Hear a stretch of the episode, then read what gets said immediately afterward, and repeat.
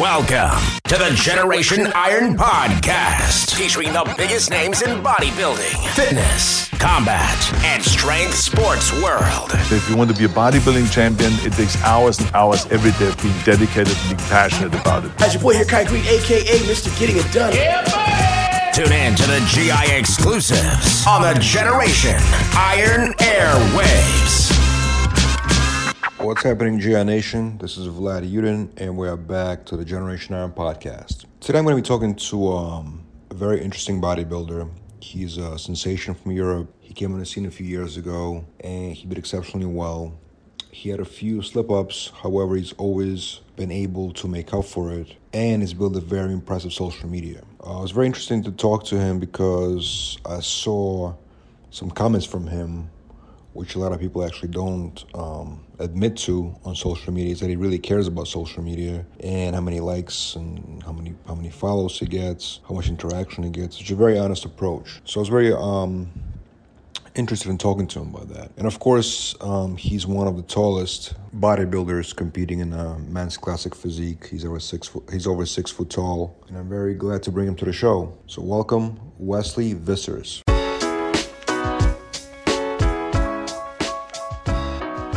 What's up, man?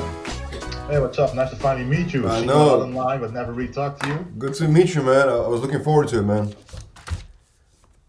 Yeah, me too, man. I- I'm a big fan of yours, man. Uh, thank you, appreciate it. Yeah, I watched all the uh, Generation Iron uh, documentaries, movies, so uh, Thank really you. love the stuff you do. So uh, hopefully one day we'll be part of one of them. absolutely, man. Absolutely. Um, I think we should make that happen for sure. And you in Netherlands right now, right? Yeah, that's true. I live in the Netherlands. Now you're born and raised there. I, for some reason, I assumed that you moved to the states like years ago. I didn't know you were still living there. Yeah, well, it actually is my plan. It's not official yet, but I Yeah. do plan on one day moving to the States because uh, ever since 2018, when I, when I did my first uh, show in the USA, I was like, okay, this is way better than the Netherlands. At least that's just my personal preference. Like everything is bigger. It just feels, you know, the culture is better, revolving bodybuilding, and it, I just feel at home there. Yeah. So uh, you know, every time I go there uh, to a different state, I'm just surprised by how nice it is there. So definitely in the future, I am considering moving there. Yeah. Absolutely, man. So how did you? I I saw an interview with you recently. Um, you mentioned that Netherlands is not very bodybuilding friendly. Um, how did you get into bodybuilding and why? When when you were a teenager, I'm assuming. Yeah, that's true. When I was a teenager, uh, when I was 14 years old, I first joined the gym. And, uh, you know, my, my goal really was just to get stronger and bigger, but never to be an actual bodybuilder because, you know, I wasn't, as you said, in the Netherlands, I wasn't really, uh, you know, in touch with any bodybuilders at all because it wasn't really a thing here. You know, if you get in touch with the hardcore uh, bodybuilding gyms here, then yes, you will get in touch with the uh, competitors. But in most gyms, you don't see bodybuilders here. You just see regular people working out. So I never knew Yeah. what it took to actually be a true competitive bodybuilder. I watched the Olympia. Uh, on YouTube, I saw Ronnie Coleman, I saw Jay Cutler. I was like, okay, I'm never going to be that big, so I'm not even going to try. But after like seven or eight years, uh, somebody in a different, more hardcore gym actually came up to me and said, why don't you try your first bodybuilding show? Because you look great, you, you're already very defined. And I was 20 years at the time, and for my age, I was quite muscular. So uh, I just was just like, well, no know I can win this show because I'm not big enough. And then he showed me like a poster of like a regional show, how the guys actually look like at an amateur show. And I was like, oh, maybe I actually have a shot at, at doing quite good at this. So then I joined that show, and he offered to be my coach for free for that show. So I was like, okay, I'm just gonna do it. And then I actually won the overall as a junior. And of course, when you win your first show, that's gonna fire, uh, gonna Yeah. put, a, put a fire on you to actually keep going. So uh, that's what I did, and uh, eventually actually became, you know, a classic Physique pro, what I am today. So very happy I take the decision. Yeah, for sure. How did you become a pro? Did you become a pro in Europe or out here? Yeah, actually, the first classic physique show ever in Europe was in London in 2018. That's when the NPC actually moved to Eu- Europe as well.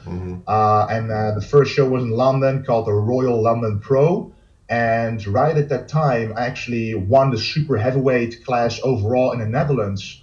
Uh, and uh, I was like, okay, now I have achieved everything I can as an amateur bodybuilder, mm-hmm. but there wasn't anything else for me to transition to yet. And that's when Classic Physique came to Europe, and I was like, okay, this is perfect for me to do.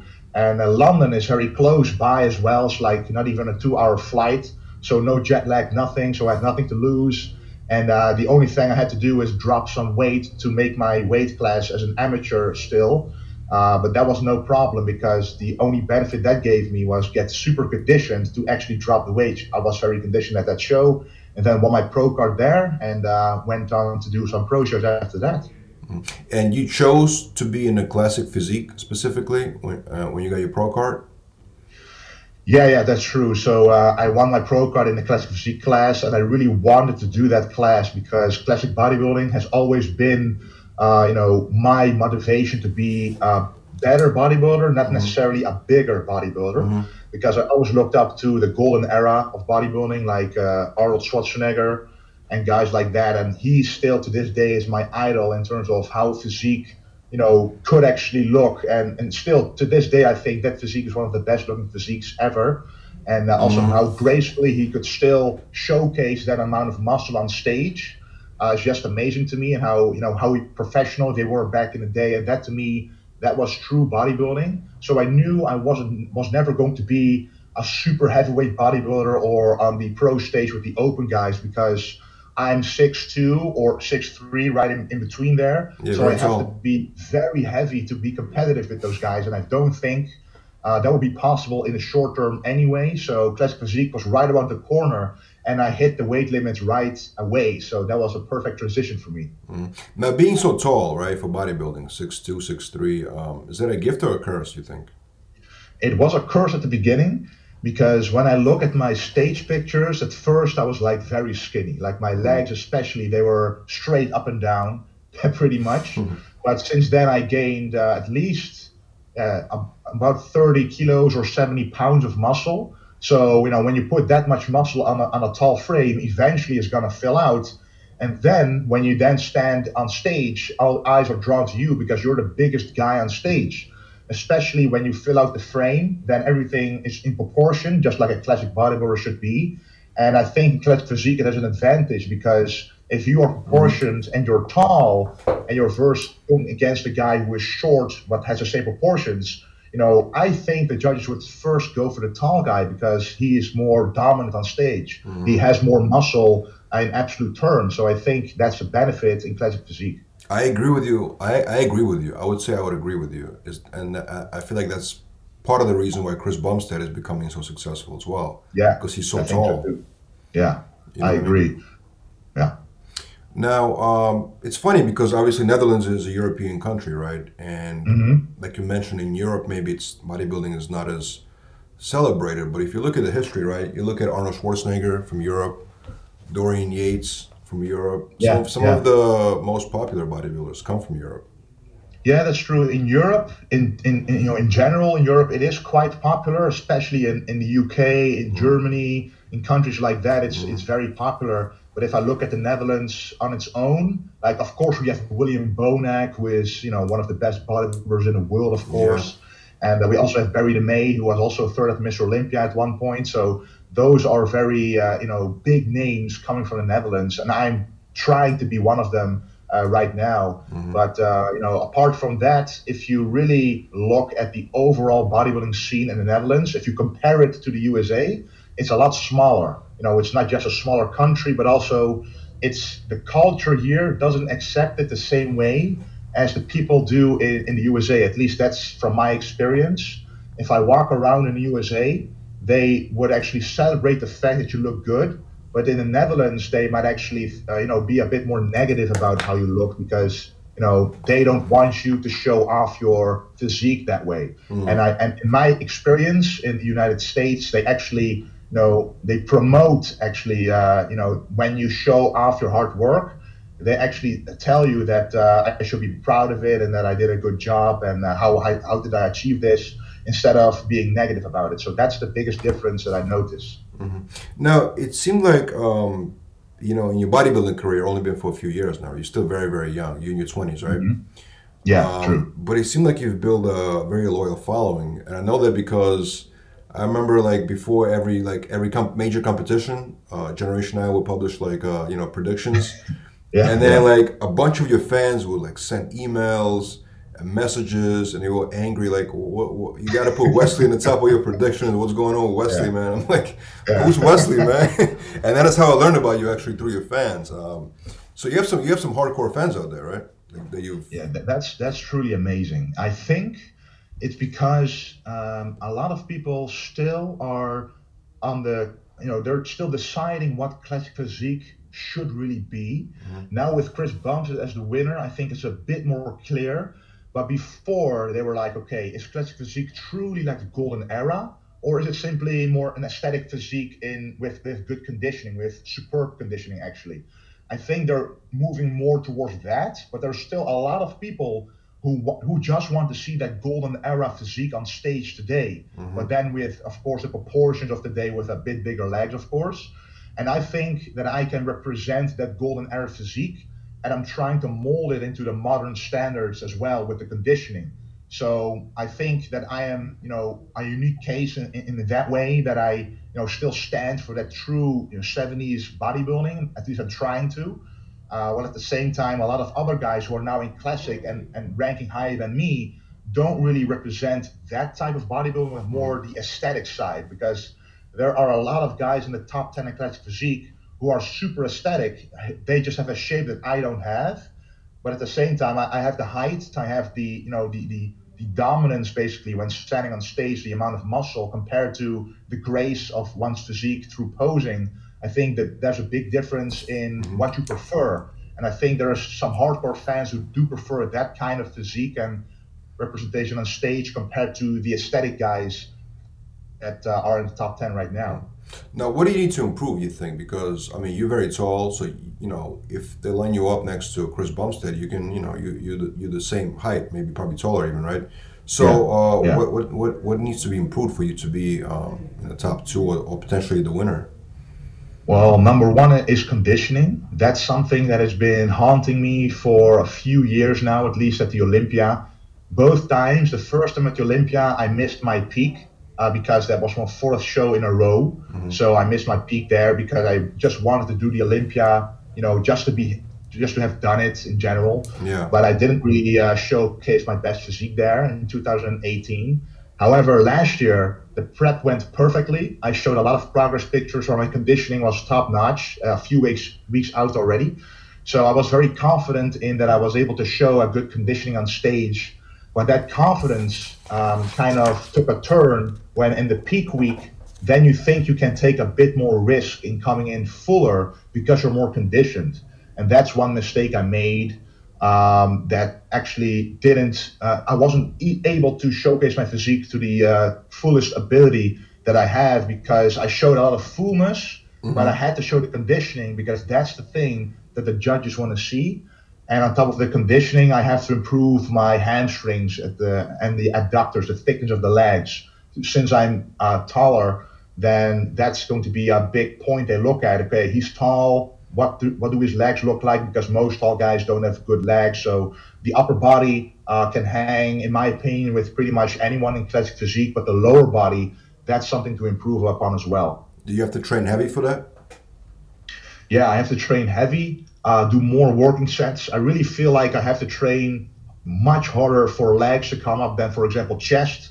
I've always trained chest just on feel, you know, not really going super heavy, and, I, and it's always been growing uh, greatly, just like my arms. But my legs are just a different story. Yeah, no matter how uh, heavy or how hard I train them, they don't seem to grow as quickly as the upper body. So I really have to prioritize the legs even more and you know take a bit of a break on the upper body so the uh, lower body can actually uh, you know uh, come up a bit more and that's what bodybuilding is all about the, you know, creating the proportions you need to Right. to actually uh, be sy- symmetric on stage Do you train legs twice a week or once a week?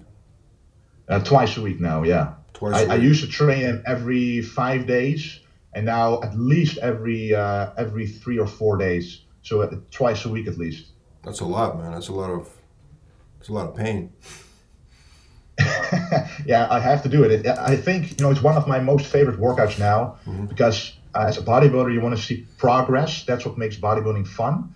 And when I train legs, I just envision them growing and that making the difference on stage. I, I really do believe if my legs can come up and be on par with the upper body and still fall with, within the weight limit, of course, that I can crack the top six and really be a competitive guy in that uh, top six. How much do you eat uh, a day? You know, because obviously that's that's the key for growth as well. You know what I mean? Like how much yeah. calories do you try to consume? Uh, well, it's not super high. It's about 4,500, maybe to a 5,000 uh, on a leg day. So for my weight, which is about 270 right now, it might not be super high, but I at the same time I'm trying to stay a bit in a more conditioned shape than before mm-hmm. because I still have to qualify for this year's Olympia.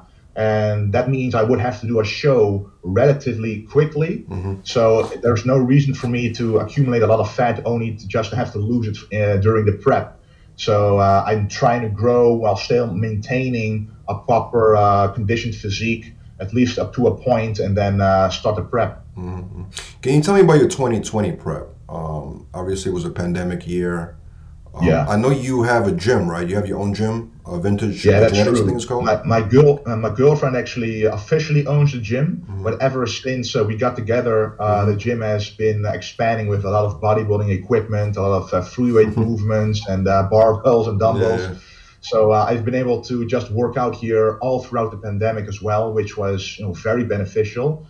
I know that a lot of bodybuilders, even pro bodybuilders, just had to train at home or with limited equipment or just had to take a break. So I was very fortunate to be able to keep training. And I think that's a very uh, important reason why that prep itself actually went really well because there were really no hiccups for me personally.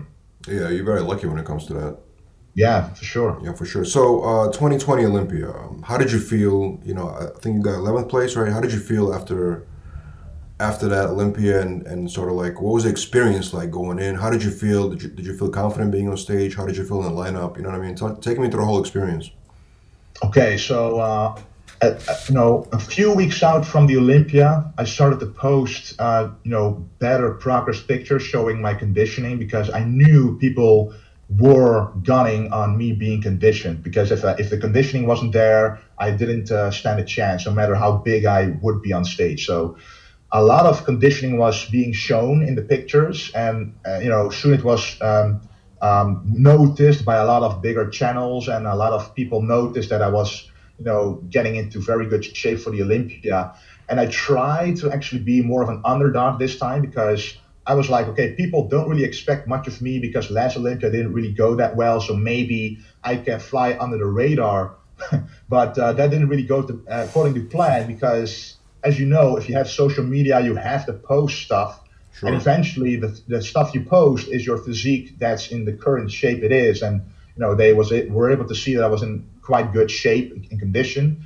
So um, three weeks out from the show, I actually had to fly to Aruba because uh, you know you can't fly directly from the Netherlands to the USA because of the pandemic. You had to be in a lockdown for at least uh, two weeks. Mm-hmm. So I, I flew uh, on time to Aruba to actually be in like a you know modified lockdown there. I was still able to train, but that's a safer country compared to the Netherlands. So I had to stay there for at least two weeks. And uh, you know that country is of course a very nice temperature, uh, very hardcore gym. So it was more like a bodybuilding camp. Didn't make any mistakes. So all the pictures I showed there and the videos, people were getting excited for seeing me on stage. So I was gaining more confidence going to the stage uh, up until a few days before the show, because that's when I needed to start loading up on, on carbs. And at first, I wasn't actually going to load up that much, but I actually dropped quite a lot of weight because I think I over dieted just a little bit right before the show. And then you try to correct it with a bit more carbs. You think, well, I'm so conditioned, just a bit more carbs won't, you know, uh, overflow me, won't make me watery. But in the end, everybody has a limit. So I did actually overcarb just a little bit. And it only has to be a tiny bit, but that's enough for a layer of water to be uh, above the uh, above the muscle. So no matter if even if you have zero grams of fat, that water will hide the definition. So when I noticed that in the morning, I was like, okay, uh, I still look pretty good, but I'm not in the shape I could have been. So that was quite disappointing. So even though did you panic? I, How did you did you did you panic when, when you saw that? Uh, not really panicked because I knew I couldn't really do much about it anyway. The only thing I did was just I stopped uh, eating anything, uh, just hoping that uh, it would uh, dissipate over time. But uh, you know, it takes a lot of time. Especially you can't do cardio, you can't work out because if you do any of those things, those will attract water as well. So I really couldn't do much mm. to get rid of the extra water weight. So all I could do is wait for the hours and hope my shape would improve and it did improve a little bit by posing a lot. And uh, also backstage, there was a big mirror, and I saw Chris Bumstead actually posing in a mirror there. Mm-hmm. And I was like, okay, I'm just gonna walk over and do the exact same pose next to him, just to see what I look like next to him in the mirror. And I was like, okay, in terms of size, I can actually hang with him, but I knew he was much improved from last time. So I already saw all the guys uh, how they looked like before going on stage. So I knew that it would be hard to get into that first call out because I wasn't in the shape I could have been, and everybody else they looked really good. It was a very strong lineup uh, that year. So uh, I knew if I was in condition, I do think I could have made the top six. But I knew in my mind that okay, I'm lucky if I make the second call out. So but then uh, when I, when I went off stage, I knew that uh, they didn't put me in the middle at all in any of the callouts. They kept me on the outside, which means that okay, if I want to make a top ten, and that's important because a top ten allows you to actually go to the finals to pose again.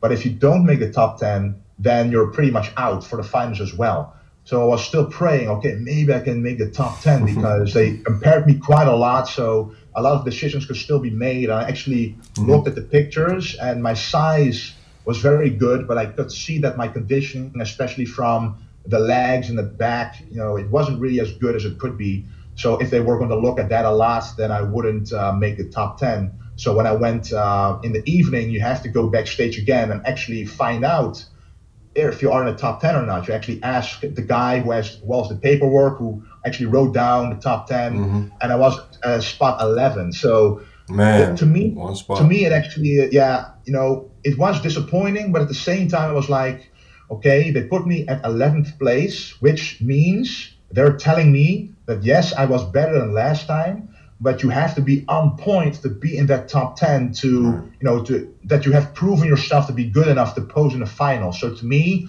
it's just a big drive and motivation to mm-hmm. actually fix the mistakes that i made mm-hmm. to actually get into the top 10 because it has to be earned. And i know it wasn't perfect how my last few days of the prep went. So at this at, you know at one side it was a surprise and a disappointment but in the other side i kind of expected it but still being at 11th place and not being able to pose again and showing some improvements that I made throughout the day was kind of disappointing because you know if you overcarb in the morning, yeah. if you you can do a lot of things throughout the day to actually fix your physique. So I did look a lot better in the evening. I also fixed my posing trunks, which were a little too big in the morning. So I actually brought smaller posing trunks with me as well. So mm-hmm. I fixed a lot of my mistakes, but I unfortunately wasn't able to show it in the final. So that was quite disappointing. But my personality is okay.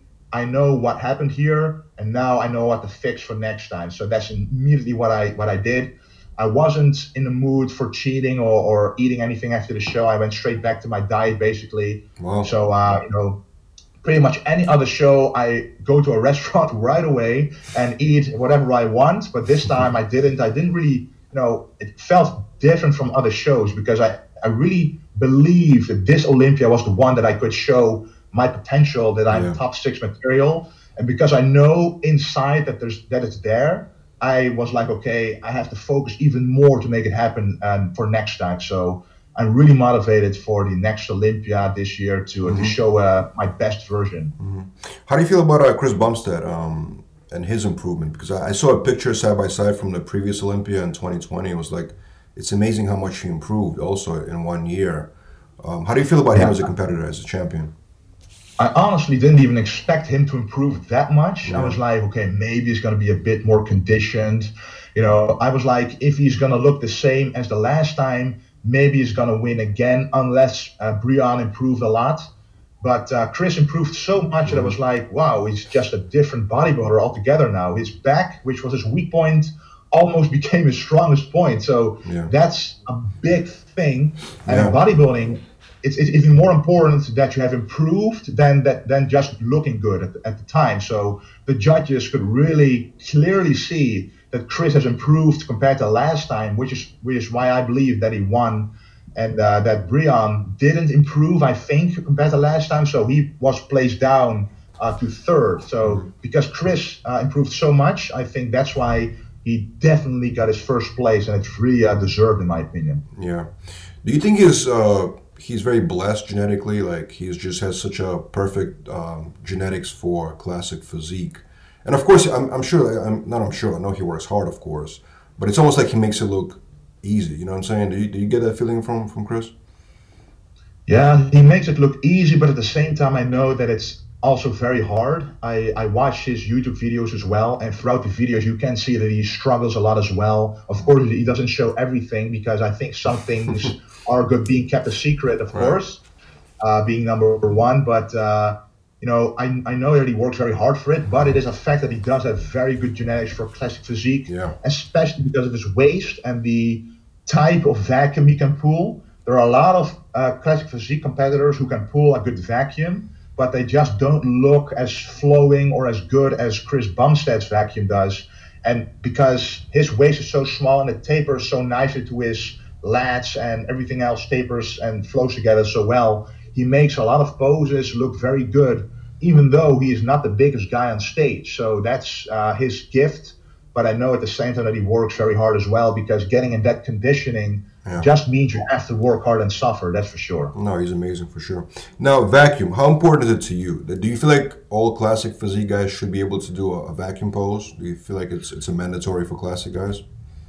Uh, well, I don't think it has to be mandatory, but only if it looks better on your physique, then you should definitely at least showcase, for example, in the abs and thigh pose, mm-hmm. showcase that you can do a vacuum and then do the regular uh, abs and thigh crunch. But that's actually funny in the Netherlands, uh, in a different bodybuilding um, community here, and different shows, the vacuum is actually a mandatory pose oh, already really? in classic physique. So the first thing, literally before any other pose they have to show the vacuum first.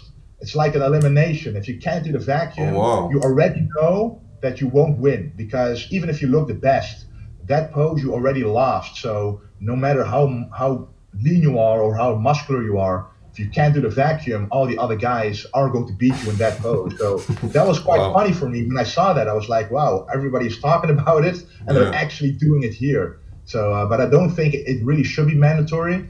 And uh, people have actually told me as well, why don't you crunch your abs when you're doing a front double bicep? Maybe it looks better.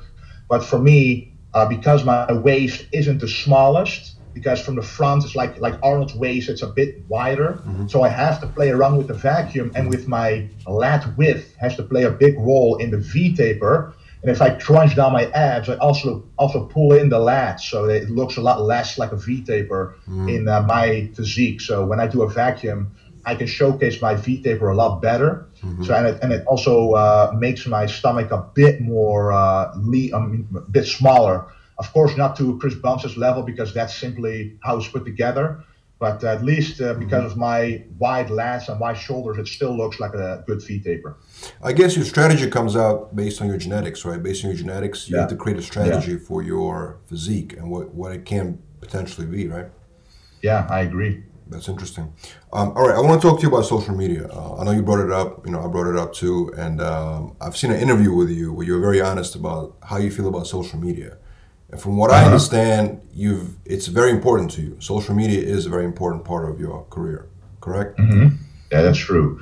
Social media plays an uh, int- integral role in uh, in the business as well because you know I started a YouTube channel a few years ago, and that's what my business thrives on. Mm-hmm. Because I do coaching, workout plans, nutrition plans, workout clothing, and all of that I show on my YouTube channel. So that's a big part of social media.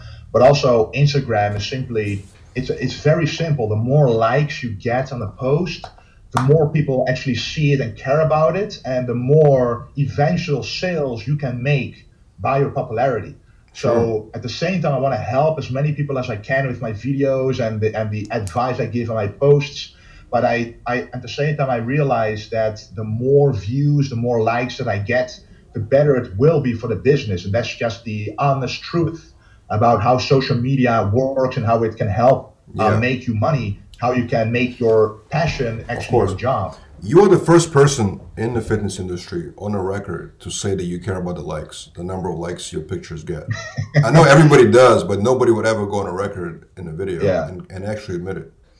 Yeah, but yeah, but to me, it's quite uh, logical because you know you have a social media account and you post pictures on it, and you don't, you know, I think it's even possible to um, to shut down uh, the number of likes you can see, but no one does it and the comments, for example. But everybody wants to see as many positive feedback and as of course. you know the more the more likes you get the more positive people think about you. At least that's you know almost uh, a, a, fact. When you post a picture and the more likes you get it's literal called likes. So a lot more people like you for that course. post. So you know, maybe it's, it's it's not the truth but Uh, psychologically it does feel like it. If you if you post something and you think you're going to get a lot of likes and you only get half of what you thought something in your mind is okay what did i do wrong or does it not look as good as i thought or well, something like that? So that's the re- that's the reason why instagram and other social media they wanted to start hiding the likes right? Is because yeah, yeah. basically there's a generation of people now that just only posting things from their personal life or from their business based like a program only on what kind of likes they're gonna get from it, right? Yeah, so, yeah. so now it's they saying it's it's it's driving the generation into the wrong direction because now it's just about validation for posts true, as opposed true. to you trying to just show off your life right on, on social media. So like I what you're saying is hundred percent correct what what the social media is now realizing, I guess, is just like what's going to happen in the future. You know, it's going to be all just based on, I guess, likes. You know what I mean? But maybe that's just the way life is. yeah, yeah, that, it's it's just true. If you uh, if you just look at how human minds work, if you're in a group, you want to be liked by everybody in the group. Mm-hmm. But now on the internet, the group has expanded to everybody on the internet. So mm-hmm. when you post something, you want everybody who sees that post to like it. And that's mm-hmm. just how human nature works. If you look at uh, evolution, for example, but uh, you know you can think very deeply about it, but in the end, it's quite simple because you know when you start a social media account, if you, if you don't have any followers, no one is going to respond or see your content, and you want as many people to see your content as possible. And the more people who like it, the more that you are uh, aware of people actually seeing your content as well. That's the you know the number one reason why you should post something is for people to actually enjoy your content at least that's especially why i do my uh, youtube videos at the beginning i didn't even turn on advertising i just wanted to post you know mm-hmm. my advice my workouts yeah. and my tutorials just because people ask me a lot of questions on how to do certain things in the gym but it grew out to be a business and of course if you can make your passion into your job that's of course what you should do yeah, for sure. And also, you know, I hear a lot of people saying, "Well, if you want to be a real bodybuilder, you gotta you gotta separate it from social media. You gotta put your phone away. You gotta go to the gym. You gotta train. You should not have even have a phone in the gym." Uh, the question is, then how do you provide for your family, right? I mean, without social media as a bodybuilder, yeah. you literally can't provide for you for for you or your family, right? I mean, just the prize money, you can't just you just rely on that. You know what I'm saying? No, that's for sure. If if you could actually live off the prize money from the bodybuilding competitions, then I do think there will be a lot less social media bodybuilders. But right now, it's a double-edged sword because yeah. you know there's one group who indeed says, okay, if you're focused on social media during your workouts, the workouts won't be as efficient and you won't be as good as a bodybuilder as you could be. But at the same time, if you don't engage in social media, you will, on the other side, have the stress of not making enough money to to sustain your bodybuilding lifestyle at all. So it really depends on how you look at it because the social media helps you actually make money to live the lifestyle to be a bodybuilder. So if you don't right. do anything social media wise, you would then have to do a job that's very labor intensive or very time consuming, which then takes away from your bodybuilding uh, uh, capabilities. So it really yeah. depends on how you look at it. Absolutely. And it was interesting, like in the, I was talking to a lot of bodybuilders from the 90s, right? 90s, early 2000s, before the social media explosion. And basically, back then, they would actually go to expos and sell pictures because it was on social media. Right now, nobody yeah. can really do that because what's the point of buying a picture? For, uh, you just go on Instagram and see a picture. Everything, everything's free. You know what I mean? To a certain to a certain degree. Yeah, that is true. So, um, I even feel weird. Like when you are at the Olympia, there is a Meet the Olympians uh, yeah. stand where a lot of there's a lot of tables and everybody has their own spot, and there you have the possibility of selling your merchandise or your stuff. And so you could also be like, okay, I'm gonna have posters there and I'm gonna sell them with my autograph. But nowadays, you're right, a lot less people are willing to pay for something like that. They yeah. pretty much assume that the poster is free and that you're just doing it, uh, you know, out of your goodwill. yeah. But you know, you do have to make money somewhere, and I do think if if the supporters are really behind you and really follow you, and if they follow you, they actually take something out of it, like advice or you know, some you know, advice on how to work out or how to be a better uh, right. uh, bodybuilder, then it's like uh, you know, it's like a trade basically. Mm-hmm. Because if I uh, take me as an example, I wouldn't be able to um, do all the videos that I do and uh, have consume a lot of time into it if I didn't make any money from it because then I would have to do something else to make money, and then I wouldn't have time for the video. So it's really it has to be a win-win for both. Mm-hmm. But yeah, you're very much right. Uh, back back in the day at the expos, they did uh, you know sell a lot of pictures for money,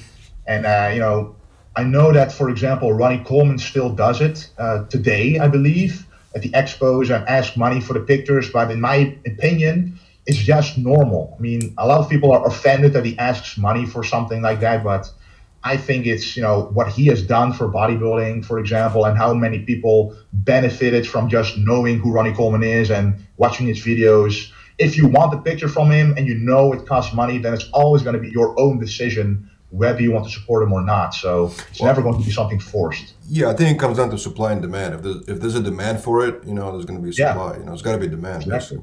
But what about okay? So you you obviously you're a professional bodybuilder, right? You have you're a credible guy. You have and, and you're also growing in social media. Does it bother you when let's say there's some other fitness influencer who has who's not a pro who doesn't have the same credibility as you but has a lot more following, do you feel like it's unfair? Because I know a lot of guys, a lot of the pro bodybuilders, they hate to see that. They hate to see like an influencer. You know what I'm saying? They call, and they call them bad for the sport, bad for the bad for whatever they call them. You know what I'm saying? They they hating on them basically. How do you feel about that when you're seeing guys that are not professionals but have a huge following in fitness?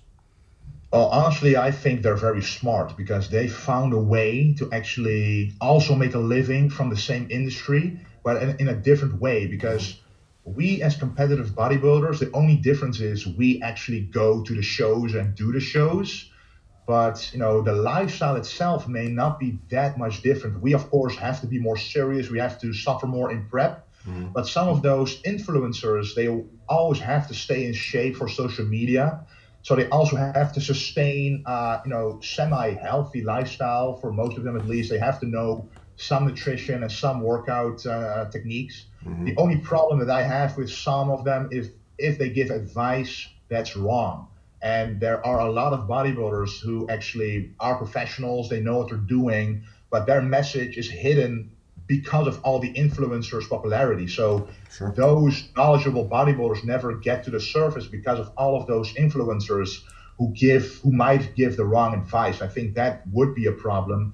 But as long as you are a very popular influencer, you never do a show, you get a lot of likes and followers, and you give out the right advice that's actually helpful, then I don't have a problem with it at all. Mm-hmm, mm-hmm. Uh, what about comments? Um, you know, if you see bad comments on your page, do you, what do you do? Do you do you respond? Do you delete them? Do you block them? What do you do? Uh, usually, I don't do anything. Um, sometimes I uh, scroll through the comments and like every one of them and I just don't like the one that's negative. so that's pretty much most what I do because I know that even since day one um, up until this day, a lot of people, well, not a lot of people, but some people are always going to be negative. Most people will always be positive. So that's just a given. And that's something that you should know before getting into uh, being a bit more of a popular a YouTuber or a, a social media person because you will always get some negative comments and you should just not, not let them faze you because as everybody knows most of those comments are made by people who are anonymous so you don't even know who it is that's saying it to you. You don't of know course, if it's someone credible the only comments that i would look to that would actually uh, quote unquote hurt me is if uh, someone who, who I look up to from the golden era, for example, or a professional bodybuilder actually says something very negative on my post and actually means it, uh, that will be, you know, a lot less uh, fun than someone who I don't even know just says something negative because those people they're they're every day anyway, so that's not a surprise. But if someone very um, you know credible in the industry does something like that, then it's a different story. Yeah, but then, then you would respond to them, or you, you would say yeah, something. then I would of course respond. Then I would respond to them and try to engage and uh, see what it's all about. Oh man, sometimes a lot of guys do respond, and it's like it becomes a long thread. You ever seen like a long thread on social media, back and forth? It's, it's useless. It doesn't end. So even if you're right, you're not right. So it doesn't matter. Yeah, yeah. What about uh? Let's say you get ready for a competition, right? Like Olympia or something like that, and and do you go to other? You know who you're going to compete against. Do you go to their social media to see their progress pictures? Um, for the Olympia, I I of course follow Chris Bumstead, for example. Uh, well, some guys I just follow because I like their physiques, and like their personality, and I just automatically see their progress. But um, usually I, I, I do look at their pages, but I'm not concerned about how they look compared to how I look, for example. I just, the only thing that I know is that I have to look, be better and look better than last time. And no matter what, no matter how they look, it's not in my control anyway. So I only have control of myself. And, um, you know, never really did anything to me uh, watching those progress pictures from other people because you know throughout the years I know how to manip- manipulate filters and pictures and lighting so I know that what they look like on the pictures is never going to be what they look like in real life so mm-hmm. it's uh, never the truth anyway mm-hmm. and you you feel comfortable sharing your progress pictures like before the show yeah not really not not those official progress pictures where you're like showing your full physique and your posing trunks I never really do that but I show a lot of uh, my physique in uh, in the videos, for example, or uh, you know every once in a while when I do a full day of eating on my YouTube channel, I show my current physique update, for example. I know a lot of people just want to see it because you can see it in the numbers in the videos. Mm-hmm. If you physique update, more people are going to watch the video because they just want to see, okay, what does this guy look like uh, when he's eating this much or when he's eating this little? What does that represent in his physique, for example? and that could be interesting to a lot of people.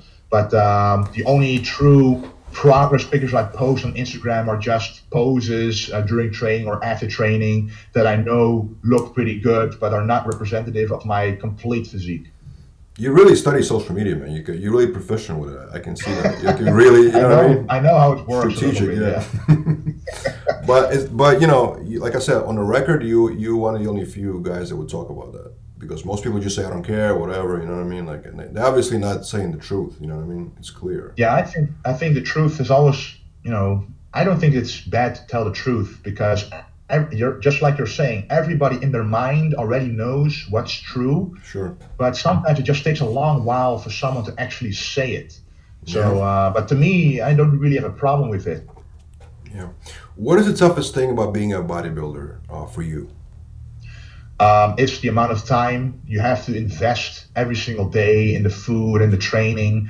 Uh, if I was alone, I really wouldn't care. But I have a girlfriend, I have a son. So with family, it always becomes a bit more difficult to prioritize things because, especially in prep, you know as a bodybuilder you have to do everything perfect and sometimes that takes a lot of time mm-hmm. and it can be experienced to uh, to others as being selfish for example mm-hmm. so that's i try to find a balance always between those things but it's quite difficult to do sometimes because you know okay i can spend more time with the family but if i do i'm going to miss this meal and if i miss this meal then this prep is going to be less effective so it's always in your mind know how to balance things like this. But that's to me the most difficult uh, mm-hmm. aspect about it.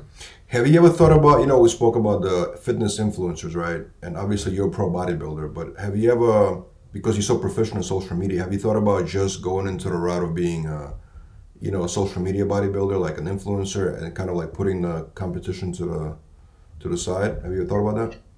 No, it's really competing and working out that's my true passion you and social media was just built around it so i never did social media to become popular mm-hmm. it, i just happened to become it because people picked up on me because you know i always showed my uh, shows what, what i did for them how i worked out and that's my true passion. Because for years I was a bodybuilder and did nothing with social media. I was very late with Facebook, very late with Instagram. I never really cared about it mm-hmm. un- until I noticed that it was quite useful to have social media as a bodybuilder, actually make money as a bodybuilder. So I'm very happy I found out about it quite soon in my career and it uh, really paid off. Mm-hmm. And like you mentioned, chest is one of your stronger points, right, in your physique. Mm-hmm. What is the secret? What, what do you do to build uh, uh, a, strong chest, and what kind of exercises do you do to to uh, to build a chest like yours? Well, I always used to do just a regular barbell bench press, but quite different from a lot from how a lot of other people do it. Uh, I used to watch uh, Arnold's Pumping Iron and also the outtakes from Pumping Iron because sometimes there are exercises not shown in the movie itself, yeah. but they are shown in some clips. And for example, you could see Arnold doing an incline bench press, just a few reps, but I could see, okay, how is he doing this? He's grip, gripping the bar wider. He's letting the bar uh, drop down his chest a lot higher than I'm used to. Mm. So I re- mimicked how he was doing the exercise and found out that, okay, I'm actually getting a better stretch. I'm getting a better mind muscle connection, getting a better pump like this because my physique actually resembles in terms of the height and how long my arms are uh, to Arnold. So I could actually mm-hmm. look at how he works out mm-hmm. and do the same as he did and feel, okay, does this work for me or not? And it actually worked quite well, especially for chest, because we all know Arnold's chest is just enormous. So yeah. if you know, I just watched, okay, how can he create such a big chest? What did he do for it? And it was just the basic movements, just the barbell bench press, incline bench press, the dumbbell flies. But one thing that is very important is the full stretch. So that's mm-hmm. why you have to go all the way to your chest with the bar to actually stretch out the chest fibers. And also with the in, uh, with the uh, dumbbell flies, he said you have to go all the way to the ground with your dumbbells to actually feel that maximum stretch. So mm-hmm. you have to go for the maximum stretch for the maximum tension, and don't use the front delts in doing the presses. Just really retract the shoulder blades, really focus on the chest, and really you know not do anything else but feel that chest because you don't want to feel the front delts not as much the triceps, not the joints, mm-hmm. just the chest itself. And when you notice exercises that really work for you, where you only feel the chest and use full range of motion and combine heavy loads with high volume, then that chest is going to grow uh, over, of course, a couple of years because that's what it took for me as well. What weight you usually do on a flat bench? Uh, I used to do a lot more. Actually, I moved um, away from doing a, a, flat bench press at the beginning of the workout. Mm-hmm. Uh, right now, I do other movements 1st mm-hmm. and actually end with a flat bench press mm-hmm. because it's uh, you know you don't you want to take less and less risks the more you get into the bodybuilding game. Because mm-hmm. when I was very young, I thought I was indestructible. So it doesn't matter what I did, even if I if my form on the bench press was all wrong, it didn't matter because I was fine. Nothing yeah. really happened until at one, one day you kind of feel pain in the elbow or you feel the front delt being inflamed and mm-hmm. that's when you start to think about how your workout should be uh, uh, structured yeah. so uh, that's when i actually moved the, the, the, bench press to the end of the workout but i used to do about um, you know 180 kilos so i think like that's 405 i think 405 pounds yeah. for like a, a oh. set of 10 but I never really went above that because uh, I knew about the risks of tearing your pec if you go really heavy on the bench press. Mm-hmm. And I heard that from Berry de Mey actually when I, uh, I uh, you know, of course, because we both live in the Netherlands. A few years ago, when I was an up and coming bodybuilder, mm-hmm. we talked uh, quite a lot about training and you know how we regretted actually going too heavy on the bench press, and that that kind of was the ending of his career as a bodybuilder in the Mr. Olympia. He never was the same after that. So whenever whenever he said that, it was stuck in my mind that I really shouldn't risk it anymore on the bench press that much and go to other exercises that are just safer, more bodybuilding friendly. Even though the bench press worked for me in the past, I already built a good chest, so I could just use that muscle on other exercises to make it grow even more, mm-hmm. but not risk the injury as much. What about decline, uh, decline bench or, or dumbbells? Is that important? You think? Uh, well, it's not really important to the decline, but it has actually been proven that um, the decline bench press actually works the uh, upper chest just as much, if not more, than the incline bench press. So that's very interesting. Mm-hmm. How a lot of people think if you do the incline, it's going to be for the upper chest, mm-hmm. the decline for the lower chest. But actually, if you look uh, when you're shredded and you're doing a decline bench press, you can actually see all the way to the top of the muscle of the chest, the, the, the contractions mm-hmm. and the squeeze. So, but I do believe that the angle of the decline should only be a couple of degrees, like 10 or 15 degrees down, because you only want a slight uh, difference in angle. Because if you do it too much, it's just going to strain other muscles. It's going to be an unnatural motion to do, and it's just not going to feel natural. So, uh, yeah. to me, has a place, but it's not really one of the more important movements for chest. Mm-hmm. And then I want to ask you one more thing about the functional training. How much cardio do you do? And do you do it early in the morning on, a, on an empty stomach? How do you do your cardio? Well, I do my cardio uh, by just walking outside uh, on a steady pace because we have a dog as well. So I make it a practical thing as well. So nice. I just walk for half an hour before breakfast in the morning just to keep up my cardio that way and also about half an hour uh, before the last meal of the day. So at least an hour of walking or at least 10,000 steps. Uh, I have this watch, for example, that tracks my steps. Nice. And I just want to take at least 10,000 steps so I know that my movement throughout the day has been uh, plenty. And uh, that also really, there's a big difference in not doing any kind of cardio in the off season compared to doing the cardio. Mm-hmm because first of all you can eat more your digestion is better but also your performance in the gym is better because your heart rate, uh, it, you know, can e- more easily adjust to uh, do longer workouts. Because mm-hmm. if your cardiovascular level is very low, your heart rate will shoot up really quickly and stay there for longer. Compared to if you have good cardiovascular health, it will go down faster, so you're mm-hmm. ready uh, quicker for the next set, and that's a benefit for bodybuilders. Mm-hmm. Um, absolutely. Now, what is your strategy for 2021? You have to qualify for Olympia, obviously, right? What's going to be your strategy? Yeah. What show you want to do and, and when? Well, I want to do a European show for sure because I, first of all, with the pandemic, I don't want to spend another three weeks uh, in another country just to be in lockdown, just to do the show. That does bring quite a lot of stress and financial stress, for example, with it as well, because it's all of a lot of spending that you didn't normally have to do.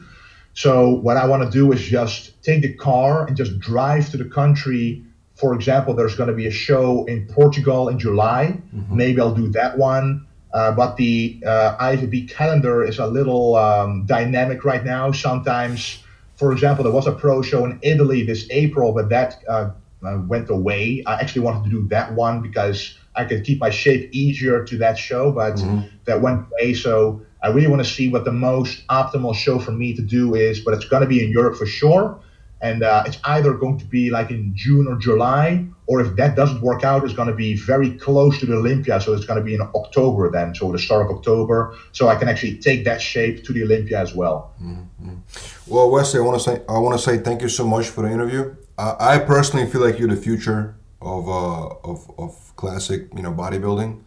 Thank you very uh, much. I feel like you know you got both things covered. You know, I feel like you're gonna dominate the actual division one day, and I also feel like you're gonna your social media is gonna you know go through the roof, man. I feel like you you know you're really gonna be like the, the future. You know what I'm saying? Like in the next couple of years, you're gonna be the the it man. You know. Uh, thank you, man. Appreciate it. That's really it's really the plan. That's really what I'm going for. Absolutely, man. Thank you so much. Uh, I think we should do it again, maybe like later in the year. And I feel like yeah, definitely sure to be part of this and and I definitely want you to be, you know, we'll do some projects with you in the future, man. Maybe like a film right. or something like that. You know what I mean? I, am I'm a big fan of yours, man. Thank you, man. Sounds really good. Thank you, brother. Thank you so much. Thank you. Take care, man. Visit GenerationIron.com for even more GI exclusive content on all things bodybuilding, fitness, combat and strength sports. And don't forget to rate, review, and subscribe to this show on Apple Podcasts or wherever podcasts are downloaded.